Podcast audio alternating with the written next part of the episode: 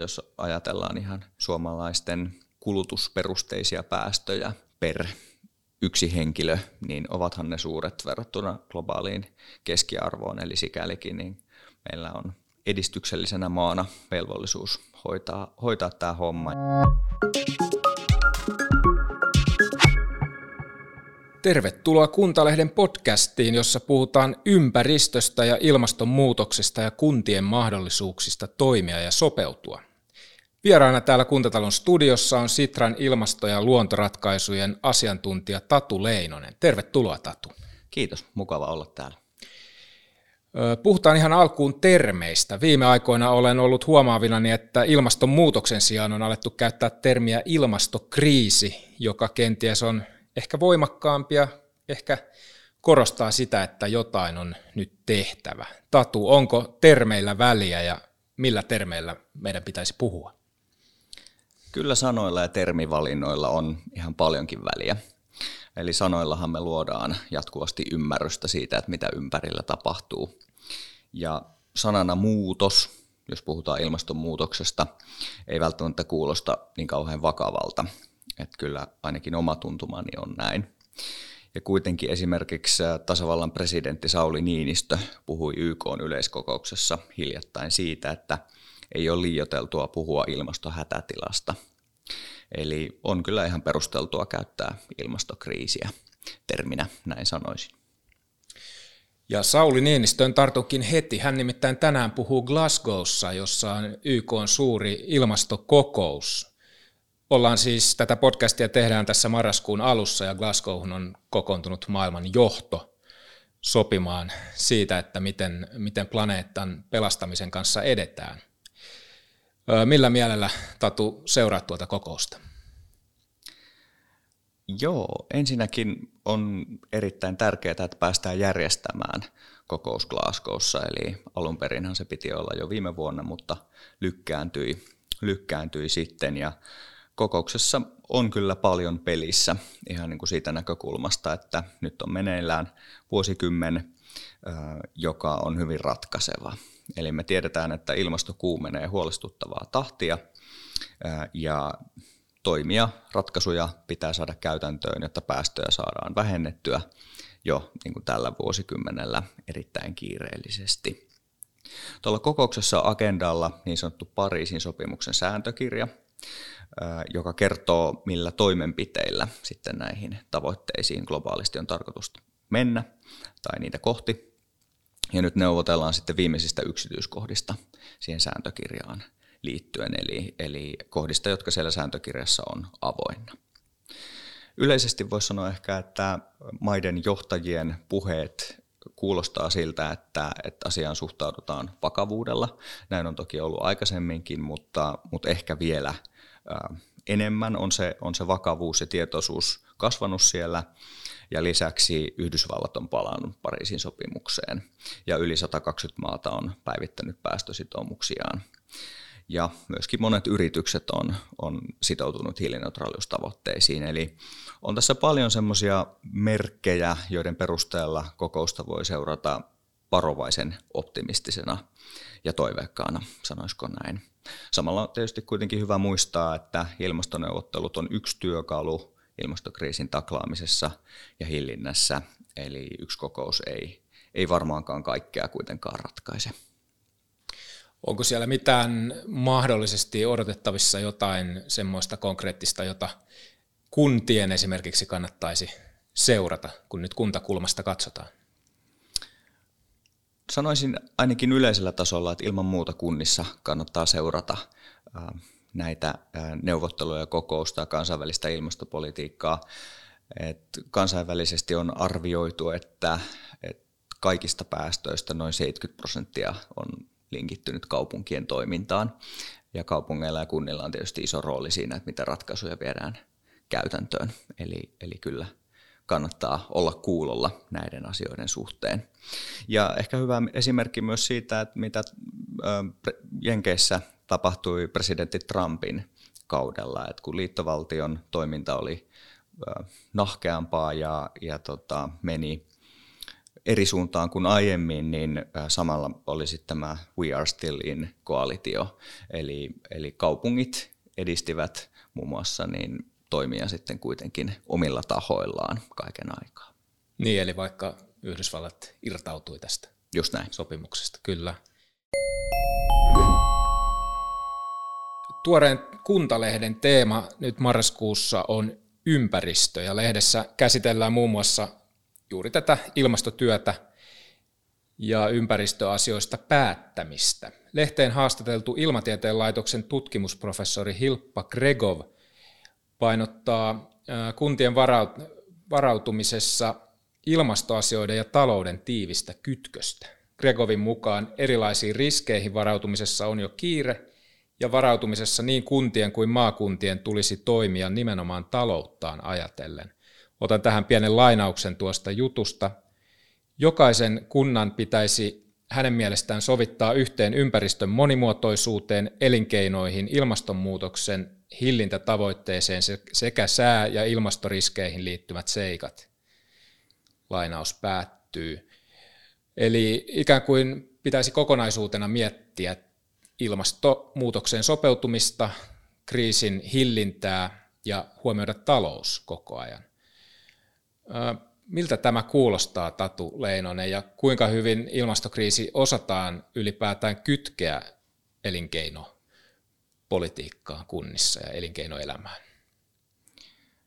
Kyllä nämä kaikki elementit on valtavan tärkeitä, jos puhutaan ilmastotoimista, niin sekä se sopeutumispuoli että, että hillintäpuoli, eli päästöjen vähentäminen, niin molemmat aivan ensiarvoisen tärkeitä. Ja tämä ymmärrys toimien kytkeytymistä sitten talouteen ja elinkeinopolitiikkaankin, niin tämä on vahvistunut merkittävästi viime vuosina. Et esimerkiksi elinkeinoelämän suunnasta on, on kuultu ää, tätä viestiä, että tarvitaan vahvoja ilmastotavoitteita ja toimia siitä syystä, että ne edesauttaa yritysten toimintaedellytyksiä ja sitä kiinni pääsemistä sitten globaaliin puhtaan, puhtaan teknologian ja puhtaiden ratkaisujen markkinaan, joka on todella suuri että tähän liittyy tämä vientinäkökulma erittäin vahvasti ja kansallisen edun ajaminen. Aiemmin ehkä voisi sanoa, että ilmastokysymykset ja muut ympäristökysymykset on, on nähty enemmän olevan siellä ehkä niin kuin omassa siilossaan hieman. Ja se on osoittautunut, että sitä kautta ei saada asioita etenemään ja tuloksia aikaiseksi. Eli tästä kärsisi sitten pidemmän päälle myös talous, jos ilmastokriisin annetaan edetä ilman, että mitään tehtäisiin.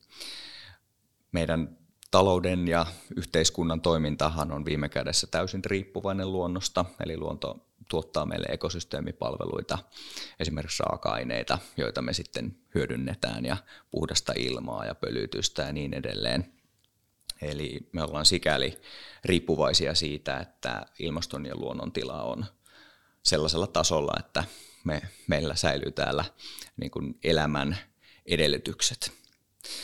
Ja myöskin, jos katsotaan Suomen kuntakenttää, niin tähän ilmasto- ja talousasioiden yhteen tuomiseen on kiinnitetty yhä enemmän huomiota. Eli esimerkiksi tämmöisessä Reetta-hankkeessa kehitetään parhaillaan ilmasto- ja talousjohtamisen käytäntöjä ja mallia siihen, että miten niitä voidaan tuoda yhä paremmin yhteen. Mutta totta kai tässä on vielä paljon, paljon tehtävää edessä. Käytännön ilmastotoimiin liittyy paljon hyötyjä. Ne nostaisin tässä mieluusti myös esiin, eli, eli ihan taloudellisia hyötyjä. Energiatehokkuus tarkoittaa säästöä energiakustannuksissa ja uudet puhtaat teknologiat on, on monesti myös niin kuin energian tuotantokustannuksiltaan alhaisempia nykyään, jos me puhutaan tuulivoimasta, aurinkovoimasta ää, ja niin edelleen. No sitten meillä on aluetaloudellisia hyötyjä kunnan näkökulmasta, eli yritysten menestystekijöissä korostuu yhä enemmän se, että onko saatavilla puhdasta energiaa, onko saatavilla materiaalikiertoja, joita voidaan hyödyntää kiertotalousliiketoiminnassa – ja toisaalta sitten taas yksi kuntien ihan työkalu on julkiset hankinnat, joita voidaan käyttää siihen, että saadaan edistettyä puhtaiden ratkaisujen kehittämistä. Eli tässä on niin kuin paljon tämmöisiä, tai mainitsin vain muutaman, mutta että on, on paljon talouskytköksiä. Ei, ei tokikaan sovi unohtaa ihmisten hyvinvointia. Et jos meillä on hyvässä kunnossa lähimetsät ja lähiluontoon on helppo mennä, niin sillä on todettu olevan hyviä vaikutuksia ihmisten terveyteen, niin fyysiseen kuin sitten psyykkiseen terveyteen. Ja tämähän myös vaikuttaa sitten epäsuorasti vaikkapa terveydenhuoltomenoihin. Mm. Sen lisäksi, että tietysti on, on kunnan näkökulmasta arvokasta itsessään, että ihmiset voivat hyvin. Että se on myös yksi vetovoimatekijä ehdottomasti. Eli tässä tuli ehkä pitkä vastaus, mutta että kyllä näitä asioita, jos nyt voisi puhua tämmöistä kattokäsitteestä kuin ympäristöasioita ja mm. talousasioita, niin tulee katsoa kokonaisuutena ja yhä enemmän mennä siihen suuntaan, että asioita myöskin johdetaan kokonaisuutena. Et ympäristökysymykset on talouskysymyksiä aivan todella suuressa määrin. Kyllä. Ja tosiaan, niin kuin tuossa vastauksestasikin kävi ilmi, niin niitä mahdollisuuksia tuoda näitä yhteen ja edistää sitä tavallaan yhteistä etua, niin niitä on ehkä yllättävänkin paljon. Kyllähän se käytännössä näyttää siltä ja, ja monissa asioissa varmaan, jos puhutaan vaikka energiatehokkuuden parantamisesta, niin ei se motivaatio välttämättä ole ensisijaisesti, että nyt täytyy keksiä jokin ilmastotoimi, joka voitaisiin tehdä, vaan voi se lähteä ihan sieltä kustannusten tota, kautta myöskin hyvin, se, hyvin liikkeelle ja, ja kaikkia asioita ei välttämättä silleen niin kuin mielletäkään ensisijaisesti vaikka ilmastotyöksi, vaikka mm. voivat sitä olla. Mm. Sitra julkaisi tuossa toukokuussa laajan ilmasto- ja luontoselvityksen, jonka mukaan kaksi kolmesta kunnasta on kirjannut päästöjen vähentämiseen liittyvän ilmastotavoitteen. Onko tämä osuus mielestäsi suuri vai pieni, Tatu Leinonen? Tämä on hyvä kysymys, johon on ehkä vähän vaikea antaa yksiselitteistä vastausta, eli se, että onko se osuus suuri vai pieni. Se, mikä on varmaa, on se, että ilahduttavan monen tyyppisillä kunnilla on jo näitä tavoitteita asetettuna. Eli siellä on joukossa sekä suuria että pieniä kuntia, kaupunkimaisia ja maaseutumaisempia ja näin edespäin. Ja, ää, jos ajatellaan sitten ihan tätä käytännön työtä, niin kuten tuossa aiemmin jo vähän viittasinkin, niin voi hyvin olla niin, että toimenpiteitä on jo viety eteenpäin ilman, että on tehty jokin tavoitekirjaus johonkin. Et sinänsä se ei tietenkään siitä käytännön työstä välttämättä tota, kerro ihan kaikkea.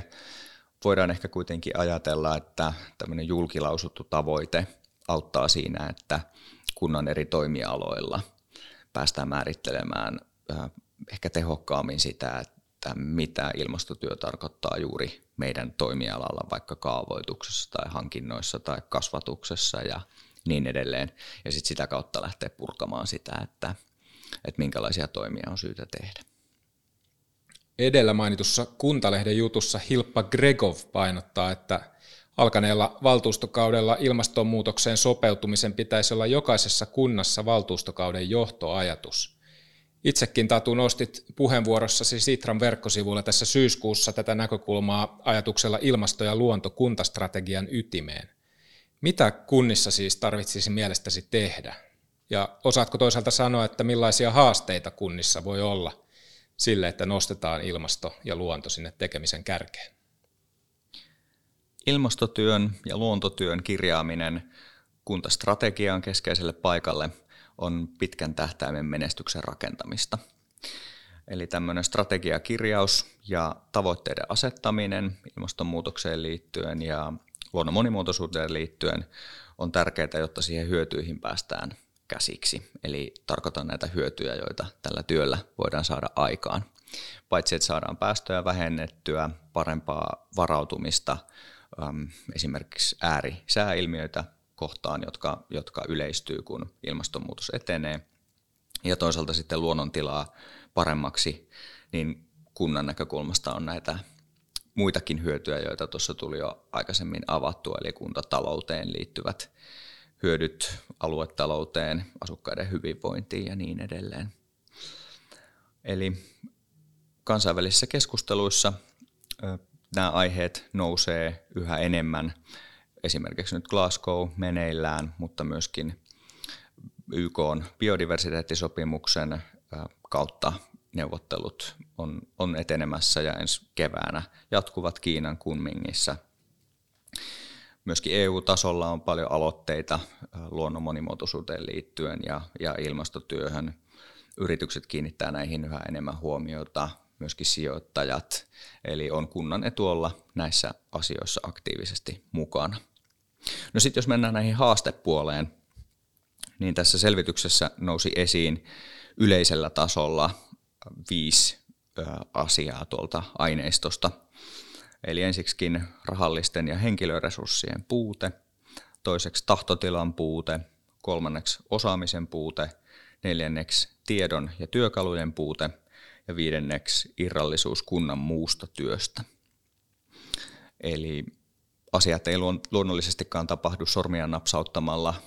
Tarvitaan vaikkapa resursseja, rahallisia ja, ja henkilötyövuosia siihen, että asioita voidaan edistää. Muutenhan ne olisi varmaankin jo tehty, ne asiat. Ja osaaminen on, on esimerkki sellaisesta kysymyksestä, joka koskettaa ihan laajasti koko yhteiskuntaa, eli ei, ei tokikaan vain kuntakenttää, myöskin tiedon ja työkalujen puute. Mutta yhtä kaikki voidaan ehkä nähdä, että ilmastotyössä ollaan päästy jo monilta osin liikkeelle, ja siellä saavutetut edistysaskeleet osoittaa sitä, että määrätietoisella työllä voidaan saada tuloksia aikaan. Toisaalta mainitsit tuossa koetuksi haasteeksi sen erillisyyden muusta työstä, eli tavallaan viittaako se siihen, että sitä ei ajatella ikään kuin osana kunnan tehtävien kokonaisuutta, vähän, vähän viitaten siihen, mitä alussa puhuttiin tästä, että miten, miten nämä asiat pitäisi ehkä hahmottaa, niin onko tämä just semmoista, että niitä ei vielä ihan täysin hahmoteta? Kyllä, kyllä siitä niin kuin viitteitä tuossa selvitysaineistossa on just näin. Joo. Ja toki niin kuin perinteisesti, kun on ollut aihetta, voisiko sanoa, johtaa euroja, niin tota, se on se, se tapa, millä on menty ja, ja näin ollen niin kun tässä tarvitaan tämmöistä jatkuvaa parantamista ja kehittämistä sitä mukaan, kun nyt meidän ymmärrys ympäristön tilasta on merkittävästi tarkentunut ja, ja meidän toiminnan vaikutuksista ilmastoon ja luontoon. Eli tämä on semmoinen kehitys, jota, jota kyllä niin kuin on tärkeää viedä eteenpäin. Viime aikoina on muuten myös ihan valtakunnan politiikassa puhuttu tästä tavoitteiden kunnianhimosta. No, jos mennään nyt politiikkaan hetkeksi, niin oppositio on esimerkiksi kritisoinut hallituksen tavoitteita liian, että liian nopeasti pyritään sinne ja, ja näin poispäin hiilineutraaliutta kohti. Mitä mieltä olet yleisellä tasolla? Korreloiko se ilmastotavoitteiden kunnianhimon taso siihen tasoon, jolla niitä töitä sitten onnistutaan tekemään? Voisi ehkä sanoa, että se tavoite on semmoinen hyvä pohja, jonka päälle lähdetään sitten rakentamaan.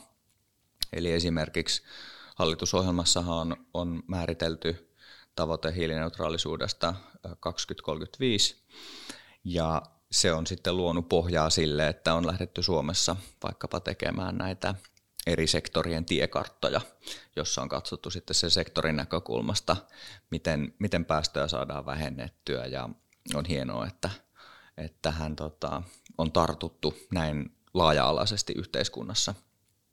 Eli kyllä se mahdollistaa paljon, kun on tavoite ja selkeä suunta. Tietenkin niin kuin yksi lause tavoitteena ei vielä välttämättä johda siihen, että sitten ne toimetkin siitä vaan toteutuu, vaan tarvitaan kyllä selkeän suunnan osoittamista politiikalla tarkemminkin, politiikan ohjauskeinojen kautta,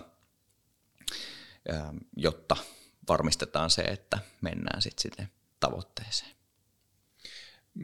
Toinen, toinen väite, mitä joskus kuulee esitettävän, on se, että kuntien ilmastotavoitteet ovat kunnianhimoisempia kuin valtion. Toki kuntia on 300 erilaista ja tavoitteiden taso vaihtelee, kuten tiedämme, mutta pystyykö tätä arvioimaan yleisellä tasolla, että voidaanko, voiko tämmöisen väitteen vielä allekirjoittaa?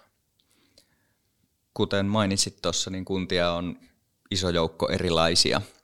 Ja meillä on monia kuntia, joilla on hiilineutraaliustavoite laitettu vähän aikaisemmaksi, esimerkiksi vuoteen 2030. Mutta on toisaalta myös monia kuntia, joilla on tavoite laitettu myöhemmäksi kuin valtiolla tai sitten määritelty tuota, e, eri tavalla, eli esimerkiksi puhutaan jonkin asteisesta päästövähennyksestä hiilineutraaliuden sijaan.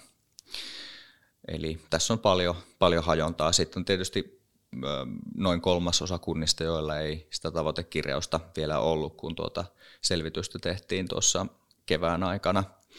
Eli jälleen kerran yksiselitteistä vastausta ei, ei voi tota, tähän antaa, mutta se mikä tässä on oleellista, on hienoa, että on monia kuntia ja kaupunkeja, joilla löytyy ehkä tämmöinen, voisiko sanoa, kirittävä vaikutus suhteessa valtion ähm, tavoitteeseen, koska se edesauttaa sit myös sitä, että valtion suunnasta voidaan, voidaan edistää niin tavoitteita kuin sitten toimenpiteitä.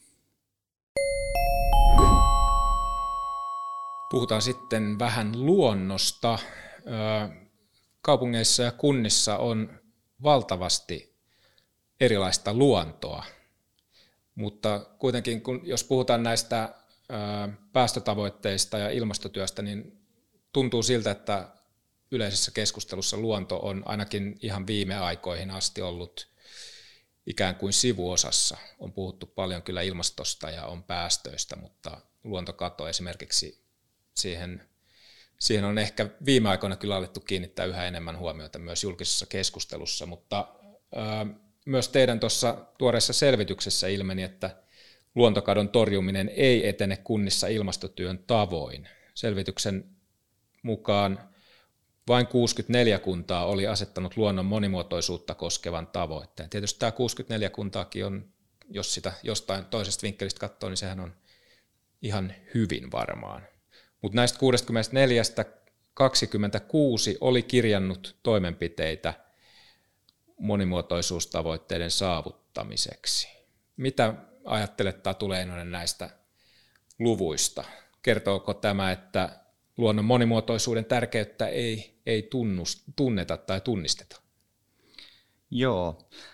Öm, pieni tarkennus. 26 kuntaa oli kirjannut toimenpiteitä ja mittareita, Aa, mutta, Joo, mutta se on pieni, pieni juttu ehkä tässä. Hyvä to, tarkennus. Tota, Kyllä just näin voisi sanoa, että julkisessa keskustelussa esimerkiksi on tapahtunut muutosta ihan viime aikoina. Eli luonnon monimuotoisuuteen on lähdetty kiinnittää yhä enemmän huomiota sen tärkeyteen. Tärkeys aletaan nähdä yhä selvemmin ja hyvä niin. Esimerkiksi maailman talousfoorumin raportti viime vuoden alusta osoitti, että yli puolet maailman bruttokansantuotteesta on riippuvaista luonnon ekosysteemipalveluista, eli aivan, aivan valtava luku, jos sitä pysähtyy ajattelemaan. Toisaalta taas brittiläisen tutkijan Dasguptan raportti alkuvuodesta tänä vuonna nosti esiin luontopääoman merkitystä meidän talouden toiminnan kannalta, myöskin ekosysteemipalveluiden. Eli tämä tietoisuus kasvaa kaiken aikaa.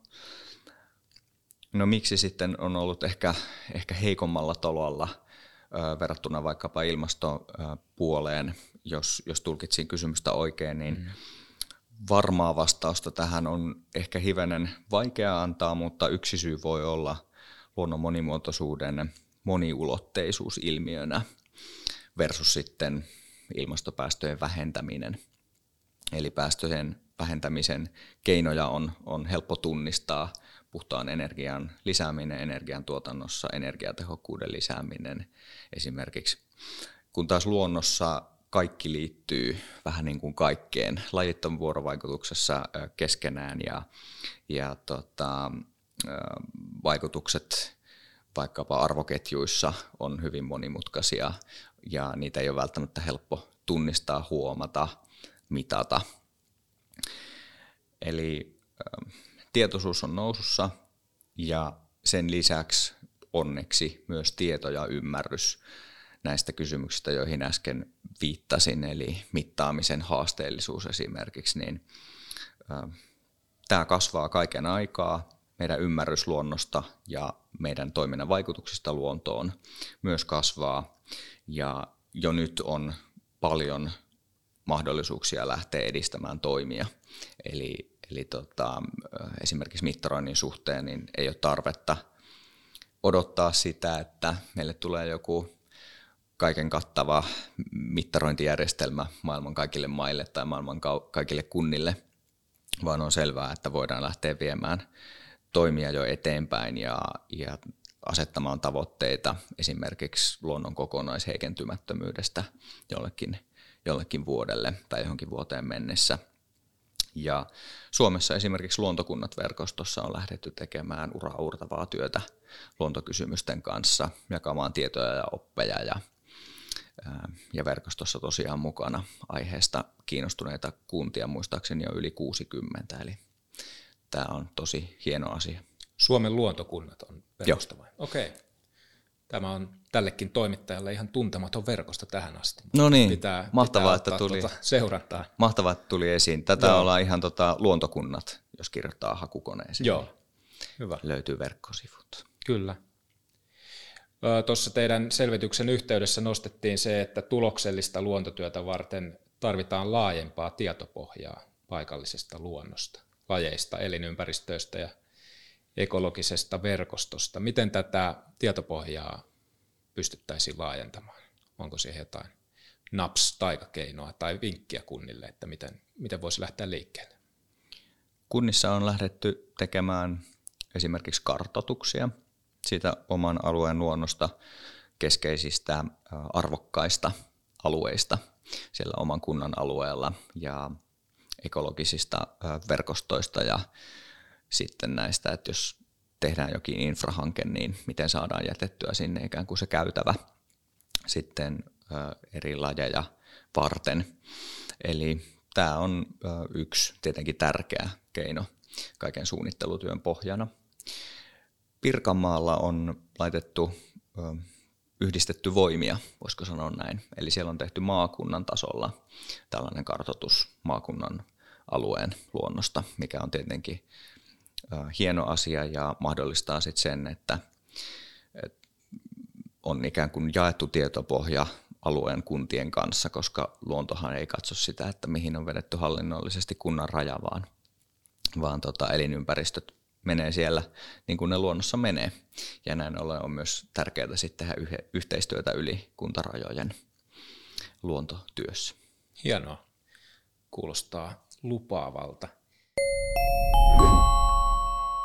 Puhutaan sitten hetki turpeesta, joka on ollut, sanotaanko kuumahko puheenaihe tällä hallituskaudella, kun fossiilisista polttoaineista luopumisesta on keskusteltu ja hallituksessakin on ollut jonkinlaista pientä vääntöä siitä, että millä ehdoilla ja millä aikataululla ja tavalla esimerkiksi juuri turpeen poltosta luovutaan.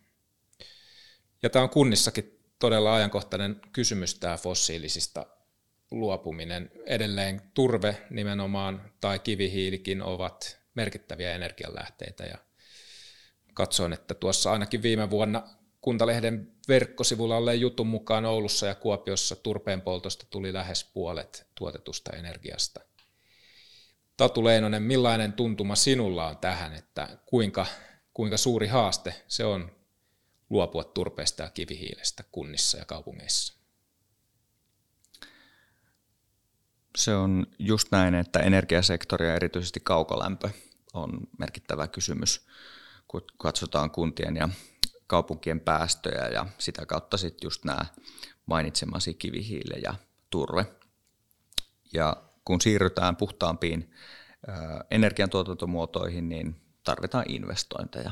Eli tämä on käytännössä niin kuin, mihin tullaan. Ja niiden suunnittelussa ja toteutuksessa tarvitaan kauaskatseisuutta, siis siinä mielessä, että, että tarvitaan sellaisia investointeja, jotka sitten pelaa yhteen sen kunnan ja toisaalta koko Suomen ilmastotavoitteiden kanssa. Ja jotta ei tulisi sellaisia, voisiko sanoa lainausmerkeissä virheinvestointeja, jotka sitten lukitsee sitä paikallista toimintaa semmoiseen ratkaisuun pitkäksi aikaa, joka, joka ei pelaa sit hyvin yhteen näiden tavoitteiden kanssa. Nämä lämmöntuotantoratkaisut on tapauskohtaisia, eli jokaisessa kaupungissa tai kunnassa tila, tilannetta pitää, pitää analysoida erikseen ja lähteä sitä kautta liikkeelle.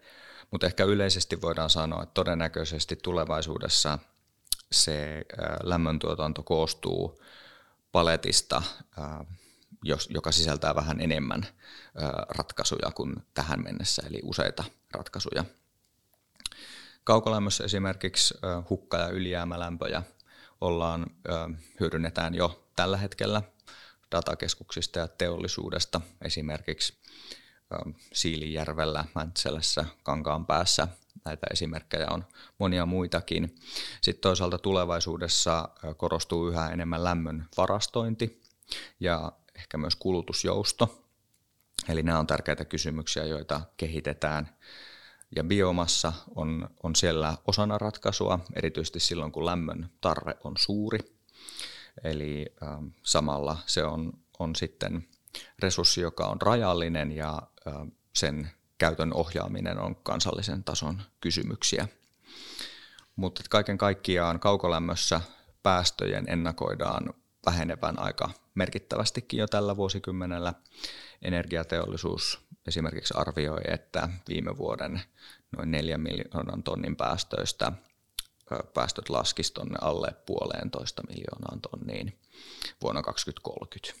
Eli siinä nähdään, nähdään tätä siirtymää jo paljon ja sehän tarkoittaa just alan yrityksille sit näitä siirtymää edistäviä investointeja. Eli se kaukolämmöstä. Sitten on tietenkin erillislämmitys kiinteistöissä, niin siellä oleellista myös päästä puhtaampiin muotoihin, eli öljylämmityksestä esimerkiksi maalämpöön siirtyminen. Ja energiatehokkuus on sellainen asia, joka on aina syytä pitää mielessä. Eli jos me saadaan energiatehokkuutta kasvatettua, niin lämpöä tarvitsee tuottaa vähemmän ja rahaa säästyy sit sitä kautta. Tuossa tuli jo muutamia esimerkkejä mainittuja, mitä kunnissa tehdään jo paljon, ja monet kaupungit on laittanut myös, myös voimia ikään kuin yhteen, yhdistäneet voimiaan, ja on tämmöinen geotermisen lämmön tutkimusselvityshanke meneillään. Ja lisäksi tietysti täällä pääkaupunkiseudun kaupungeissa niin näitä pilotteja – tämä lämmityksen sähköistyminen liittyy luonnollisestikin sit koko yhteiskunnan sähköistymiseen, eli siihen, että sähköä hyödynnetään yhä enemmän eri sektoreilla, myöskin liikenteessä, teollisuudessa monilta osin, ja se nähdään tärkeänä ratkaisuna sitten hiilineutraaliuteen pääsemiseksi koko, koko Suomen tasolla. No miten tätä siirtymää kohti puhtaampaa energiaa tulisi helpottaa? Polttoon perustumattomien ratkaisujen käyttöönottoa ja kaupallistamista tulee sujuvoittaa, eli siihen voidaan kohdistaa lisää tukea teknologioiden kehittämiseen ja kaupallistamiseen niin lämmön tuotannon osalta kuin sitten varastointiratkaisujen. Ja jos katsotaan vuodesta 2035 eteenpäinkin, ja on tavoite, että saadaan päästöjä painettua negatiiviseksi, Suomessa, niin siihen ähm, tarvitaan edelleen paljon ratkaisuja ja yksi ratkaisu osana lämmöntuotannon kokonaisuutta voi olla pienet ydinreaktorit. Eli siihen on hyvä varautua jo lainsäädännössä yhteiskunnan tasolla, että, että niitä voidaan sitten hyödyntää. Joissakin kaupungeissahan näitä on lähdetty jo vähän selvittämäänkin. Toisaalta jos näyttää olevan tarvetta, niin verotus on yksi keino te, vaikuttaa niihin eri tuotantomuotoihin suhteellisiin hintoihin. Ja tässä tämä päätös lämpöpumppujen sähkön verotuksen alentamisesta alhaisempaan veroluokkaan auttaa, auttaa sen siirtymän edistämisessä osaltaan. Yhteiskunnan sähköistämisestä tulikin jo mainittua, niin se on tietenkin myös yksi, joka tähän liittyy, eli sen sähköjärjestelmän kokonaispuitteiden hahmottaminen ja, ja sen tukeminen, että päästään, päästään eteenpäin, esimerkiksi saadaan lisää puhdasta tuotantoa, esimerkiksi tuulivoimaa, saadaan investoitua siirtoverkkoihin riittävästi, että et niiden kaavoitus ja luvittaminen olisi sujuvampaa. Ja ylipäätänsä sähköjärjestelmän kustannustehokkuuteen ja toimitusvarmuuteen huomion kiinnittäminen. Eli jos näyttää siltä, että markkinaehtoisesti ei päästä halutulle tasolle, niin sitten voi olla, että tulee kehittää kannusteita esimerkiksi joustavan sähkön tuotannon lisäämiselle. Otetaan vielä tähän loppuun kysymys tästä Suomen tavoitteesta hiilineutraalisuudesta 2035. Kuinka optimistinen olet sen suhteen, Tatu Leinonen? Olen optimistinen ihan siitäkin näkökulmasta, että, että sen toteuttaminen uskottavasti on meidän kansallinen etu. Eli puhtaiden ratkaisujen kysyntä maailmanmarkkinoilla on suuri ja pienikin siivu siitä Suomen yrityksille tarkoittaa isoja mahdollisuuksia, sitä kautta vientituloja, työllisyyttä meille tänne kotimaahan. Mutta myöskin se, että me uskottavasti hoidetaan oma osamme osana globaalia yhteisöä on, on tärkeää. Ja jos ajatellaan ihan suomalaisten kulutusperusteisia päästöjä per yksi henkilö, niin ovathan ne suuret verrattuna globaaliin keskiarvoon. Eli sikälikin niin meillä on edistyksellisenä maana velvollisuus hoitaa, hoitaa tämä homma ja tuottaa ratkaisuja, viedä niitä muillekin hyödynnettäväksi. Olen optimistinen. Hienoa. Suuret kiitokset vierailusta Tatu Leinonen Kuntalehden podcastissa ja me jäämme jännittämään, mitä Glasgowssa tapahtuu ja mitä kunnissa ja Suomessa tapahtuu sen jälkeen ilmastokriisin kanssa taistelussa. Näin tehdään. Kiitokset.